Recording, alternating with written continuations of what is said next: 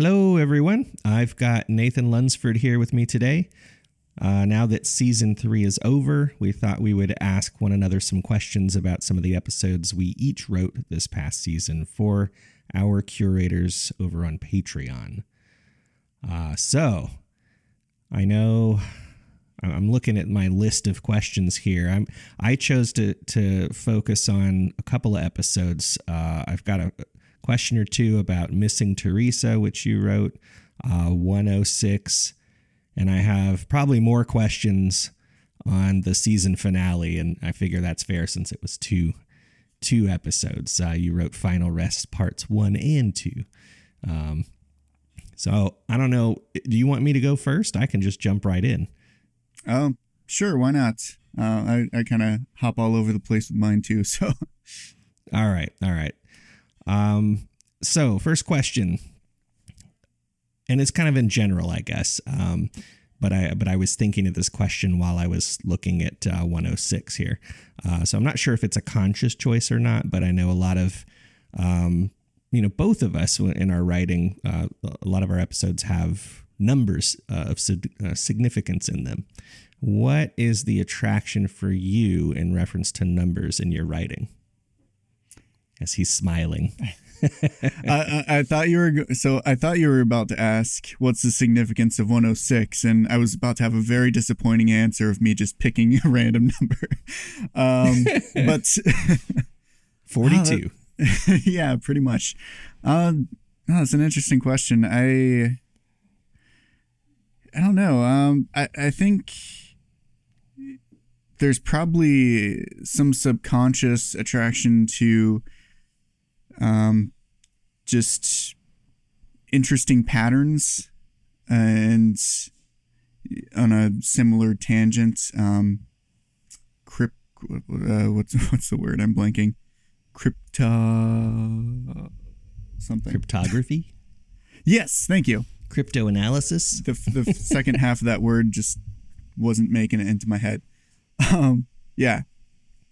I I obviously I'm. interested in that kind of thing, given the uh, um, I should have taken a note from you and had my morning coffee with me. oh god um, I just start you know what a little sidetrack to give you some time to think here. I, I I'm starting this whole um, not diet I'm, I'm trying to watch my weight, um, so I started cutting out uh, flavored creamer out of my coffee. And that took me from like three cups a day down to one cup because I hate black coffee. That's what I'm drinking right now. And I was sitting here thinking of these questions this morning, and I'm like, I need coffee for my brain to work. I actually didn't have any yesterday. Um, and I got through the day without headaches, which is amazing in nice. and of itself. But um, I'm doing the, the black coffee thing, uh, which you can have if you are doing intermittent fasting as well, which is what I'm doing. So I'm not really watching the types of food I'm eating. I'm just counting calories and limiting portion sizes. And then I'm like, I'm not eating uh, before eleven a.m. or after five p.m. So it's it's like a, what is it, eighteen to six ratio. Anyway, I hope I stalled enough to, to give your brain a chance to wake up. It's working on it. I appreciate it. Um, but yeah, obviously that uh, I think that comes through with um, the whole A R G setup and everything, my fascination with that sort of thing. Um, as to what exactly draws me to that, I don't know. It's just interesting. Um, I mean, we, we see numbers of significance all throughout uh, different religious texts, and all throughout history, people put a lot of emphasis on numbers. And even if uh, one doesn't necessarily believe that there is a whole lot to that, it's still a fascinating part of the human experience, I think. Yeah, I agree. And and we should mention that you are ninety-nine percent, if not one hundred percent, the brains behind the A R G. Um, I didn't even know what an A R G was before uh, I started talking to you. So so kudos to you on that.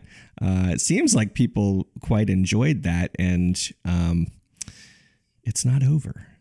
It's, no. There's still room for more there. Um, yep, that, that was just round one.